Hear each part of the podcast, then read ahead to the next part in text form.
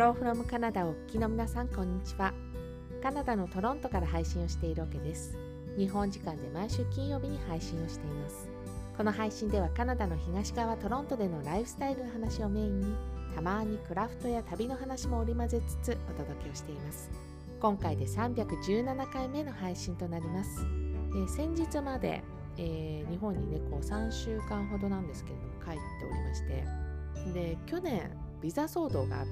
この配信の中でもお話ししていると思うんですけれどもその時はだから別の意味でねあたふたしてたかなと思ってそんな一時帰国だったと思います。で今年はねビザは大丈夫だったんですけれどもまあ日本に帰ったらねやりたいことすごい多くなるんでまあ、自分からこう多くしてるっていう話もあるけれども、まあ、そんなね楽しいことがたくさん詰まった今回の一時帰国あの話したいことこうあれこれあるなっていう中でですね今日は帰国中に参加をしましたワークショップのお話を3つしたいなというふうに思っています。で1つ目がレザーのコーヒースリーブを作るというこういうワークショップですね。よくコーヒーを買ったりすると熱くないようにこうカバーみたいなのくっつけるじゃないですか。あれをまレザーで作るというそういうワークショップになります。で教えてくれたのがマスター。あれ聞き覚えあるなっていうふうに思った方いるでしょうか？私の配信の中でやっている企画に他己紹介したくなる人たちっていうのがあるんですけれども以前そのゲストとしてねマスター来てくれたんですよね。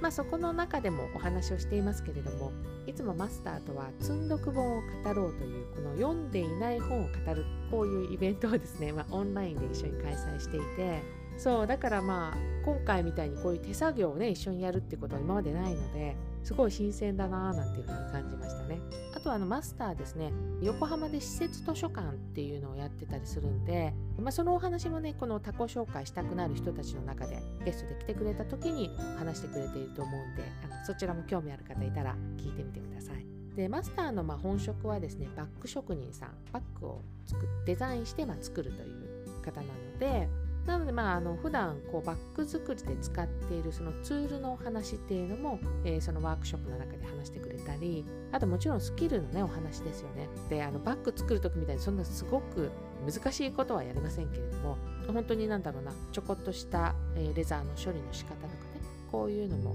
教えてもらいつつですねスリーブ作りというのをしました。で私あのカルトナージュというね、えー、こちら紙のクラフトですけれどもこの部分でもたまにね革を使ったりするんですよ。例えば、まあ、ノートを作った時にその綴じるためにレザーを入れたりっていうこともあったりとかするのでなんかそういうところにも応用できるかななんていうふうに思ってとってもね勉強になりましたね。このワークショップの中で、まあ、スリーブ作るのにいろんな色の革の中から選んでいいよっていうふうに言われて そう最初黄色とかブルーとかそういうのも置いてあったからね。あのすごい可愛くてすごく迷ったんだど私はベージュを選びました。で理由はですねあの刻印をオケっていう風に入れたかったから。でこのオケって入れた時に、まあ、はっきり出てくれそうなこの色がですねこのベージュだったんで、まあ、それを選んだという感じです。なので、まあ、出来上がったそのコーヒースリーブにはですねオケという風に入ってます。あとはあのハトメだったりとかあのカバンにつけておけるようなそのカラビナっていう名前のその金具みたいなもの。これも最後につけるんですけどでこれもレザーに合わせてですね好きな色を選べたりしたんで、まあ、こういうねオリジナリティをプラスできるっていうのが手作りの楽しいとこですよね。で今回まあコーヒースリーブを私作ったんだけれどもスリーブとしてその使える以外にもですね後でマスターが教えてくれたのがスカーフとかマフラーとかをこうカバンにちょっと引っ掛けておくために使えるよって言われてでまあ私あのここトロントに住んでるじゃないですか、まあ、寒いわけですよ。だけどあの室内めちゃくちゃ暖かいんですよね。そうだから、まあ、こうスカーフとかマフラーとかねあの巻いていく場合も室内に入る前は取るっていうことが結構あったりとかするのでで、まあ、丸めてねカバンの中に入れたらすごいかさばるじゃないですか。だからこれをなんか一時的にこう引っ掛けられるのって、まあ、すごいいいアイデアだなというふうに思って、えー、私もそんな風にして使ってます。で2つ目のワークショップなんですけどでこれあのシルクスクリーンで作るカレンダー作りというものです。で皆さんシルクスクリーンやったことありますかね？プリントごっこわかるかな？この前そのプリントごっこのことをちょっとチェックしたらあのもう販売してない感じだったんでね知らない方もいるかなっていうふうに思ったりするんですけれどもあの昔はですねこれであの年賀状とかを私は刷っていましたね。あれもあのシルクスクリーンだと思います。今回は大阪にあるレトロ印刷さんという場所でですねスリマッカという 名前が面白いでしょ？そうスリマッカというね、えツールを使ってシルクスクリーンを体験できるようになってて A さんサイズの大きさの紙これ下の部分にすでにこう2024年1年分のカレンダーがね印刷されていてで、まあ、上の部分が無地になっているので、まあ、そこに自分でデザインしたものをこうシルクスクリーンで載せられるというふうになっていました。でシルクスクリーンこの版を作るためにまず画像が必要なんですよね。でもちろんまその場で紙にこの黒のペンで絵を描いてっていうのももちろん OK です。であとはまあデジタルでデザインしたものを使ってもいいよって言われたんでで要はあの黒でこう書かれたところに後でインクが乗るっていうようなそんな感じになるのね。でまあ、ここで問題がありますね。私もですね、夫も絵心が全くないので どうしようかなっていうふうに思いこう利用したのが写真になります。で、この写真をアプリとかで加工してですねちょっとイラスト状にして使ったという感じで私はですね、えー、我が家にいるグラのこの写真を、えー、カレンダーに載せました。でここにまあ文字載せたいなと思ってワクワクするアイディアはワクワクする生活を作るという言葉をまあ英語で、えー、入れているんですけれどもあとインクがねチョイスがすっごいたくさんあるんですよ。なのでむちゃくちゃ迷いましたねこれ。そう。で私最終的にアクアブルーみたいなそんな色を選んでいます。で夫はどうしたのかっていうとあのワークショップの前日にこう朝ねランニングに行くよっていうんでランニングシューズを履いたタイミングで写真をですねこの俯瞰で真上からこう撮らせてもらいました。でこれを同じようにアプリ加工してラスト上にして使ったという感じなんですけどまあ彼のカレンダーにはですね同じように言葉を添えてあってあの BQ3 時間50分っていうふうに入れられています。でこのの BQ B はですね、えー、ボストンマラソンのことですね。で、まあ、ボストンマラソンって参加条件厳しくてタイムが決められてるんですよ。そうだからこのタイムをクリアしないと 参加ができないというこういう仕組みになっています。でなので、まあ、あの BQ はあのボストンクオリファイアという、えーまあ、参加条件のタイムのことですね。そして、まあ、彼が目指したいタイムがそこに入っているという感じです。で、まあ、妻がねクラフトができるからといってですね夫がクラフトをするかというと 全然そんなことはなく普段ね色とか全くこだわらないんですよね。洋服とかもそうだけど。だけどなぜかですね今回インクの色をものすごく悩んでましたね。私以上に悩んでたんじゃないかなと思うくらい。なんでだろうねこれね。なんかちゃんと自分の目標を達成できるようになんかジンクスっぽいものがあるんでしょうかね。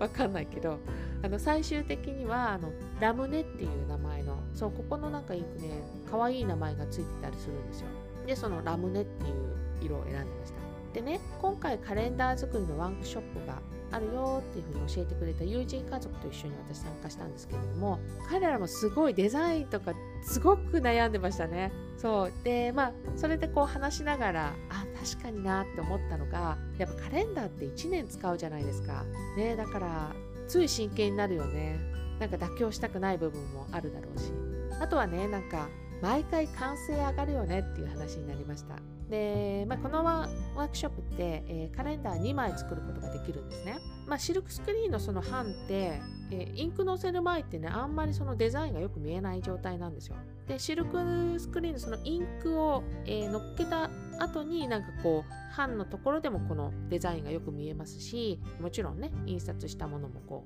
う目にすることができるわけじゃないですか。最終的にその版の上にインク乗せてそのフレーム版を外す時ですよね。えもうこの時に今みんなからこう声が上がるっていうね。でそれも今2枚するって言ったでしょ。で2枚目だったらどんな風にすり上がるか分かってるわけですよ。なんだけど、まあ、2枚目でもこの完成が上がるよねっていう話になってなんならこう他の人の自分のじゃなくて他の人のフレーム外す時にもおおっていう風になるよねっていう、まあ、それぐらいね感動高めなあの満足度高めなワークショップだったなっていう風に思います。でこのカレンダーの、えー、ワークショップを大阪でやっているレトロ印刷さん、まあ、私紙大好きな人なんでそう紙大好きな人にはね最高に楽しくて満足できる場所じゃないかなっていうふうに思います。で実はね、えー、ワークショップに行く前に私ねレトロ印刷さんのオンラインショップで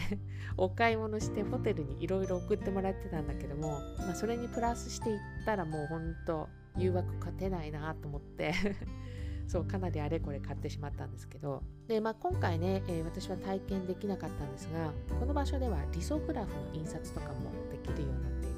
で他の方がこう以前に印刷したものっていうのが、まあ、壁にずらーっと飾られてて、えー、持って帰っていいよって言われたんですよ。そう持ち帰りができるようになってるんですね。で中にはポストカードだったりとかあとカレンダーとかもありましたね。で使っている紙とかもほんとねいろいろなのね。もうクラフト紙からあとわらばん紙みたいなのにプリントしてる人もいらっしゃいますしあのこうちょっと透けるね、えー、トレーシングペーパーみたいなああいうものに印刷してる人もいたりしてもう見ているだけでワクワクするし自分がこう印刷する時の参考にもなりそうでね。個人的にはねもう何時間でも入れるんじゃないかなみたいな そんなお店でしたね。で3つ目のワークショップがクリスマスツリーを作るワークショップという2つ目はお話ししたこのレトロ印刷さんって、まあ、大阪にあるって言ったじゃないですか。でこのお店ねあの関東エリアにもお店があってするとこというこういう名前のお店がね関東の方にはあります。でまずね、えー、このお店に行くまでがいい感じなんですよね。都電荒川線というねあのストリートカーに乗って、まあ、私は行ったんですけれどもこの電車がねほんとレトロで最高でした。で私あの小さい頃からこのストリートカーを見る機会がたくさんあった人でそうまさにこの都電荒川線をね見ることって結構あったんですけど乗ったことなかったんですよね。やっぱ近くにあると乗らないのかな？ね。だからこれ多分乗ったの初めてだと思います私。でこれあの見た目もなんですけれどあの走る音とかで昔あのそのストリートカーのことをチンチン電車というふうに呼んだりとかしてたんでそうまさにね発車する時にその音こう鳴るの聞いてあなるほど名前の通りじゃんっていうふうに私は思ったんで。でそうワークショップの話でしたよね。このお店に今到着して参加をしたのがこのシルクスクリーンを使ったあのクリスマスツリーが作れるよというこういうワークショップです。でこのトレーシングペーパーの上に好きなインクカレンダー作りで使ったのと同じインクね。でこれはあのちょっとミックスして使うような形で乗っけていくというもので、まあ、トレーシングペーパーを使っているんでね出来上がった後そのツリーの中にあの電気のキャンドルこれを入れると、まあ、いい感じでツリーの中に明かりが灯るというこういうねツリーでした。で大阪のお店に比べると、まあ、スペース的にはこじんまりしてるかなというふうに思うんですけれどもまあこちらも楽しすぎましたね。本当に。今年はあの日本帰国が12月までこう及んだっていうこともあって飾る時間少ないからクリスマスツリーを買わないつもりでいたんですね。あの通常はこの生のクリスマスツリーを買ったりするのでそれを買わないっていうふうに思ってたんだけど、えー、このちっちゃいツリー私自分で作ったツリーが、まあ、2023年のツリー代わりかなというふうに思って今飾ってで私たちあの大阪で作ったこのカレンダーあるじゃないですか。で確かねこの関東エリアのお店でも、えー、同じワークショップやってるんじゃないかなというふうに思うんでなんか気になる方いたらね、えー、関東エリアで行けないというふうに思わずにそちらの方もチェックしてもらえたらなと思います。で、まあ、3週間にねハンズオンのワークショップ3つってまあなかなかですよね。忙しいと言いながらワークショップに3つ出るっていうね。で手作業は私すごい大好きな人だからもうほんと最高に楽しい時間だったんですけどまあ、今日お話ししたね、えー、もの口頭でこうお話ししていますけれども実物ちょっと見た方が分かりやすいかなというふうに思うので今回も動画にしてアップをしています。概要欄の方にリンクを貼りますのでこれ気になる方がいたら是非覗いてみてください。でもしね見た方で行きたくなったっていう方もいるかもしれないのでお店の情報も一緒に貼っておきたいなというふうに思っています。ます。でもし本当に、ね、参加したっていう方がいたらばですねこんなのできたよっていうのをぜひ教えてほしいなというふうに思います。どこかにね SNS とかに上げる場合であれば見に行きたいというふうに思っております。317回目の配信は一時帰国のお話の中からまずは参加した3つのワークショップのお話をさせていただきました。最後まで聞いていただきどうもありがとうございます。また次回の配信でお会いしましょう。カナダ・トロントからオケでした。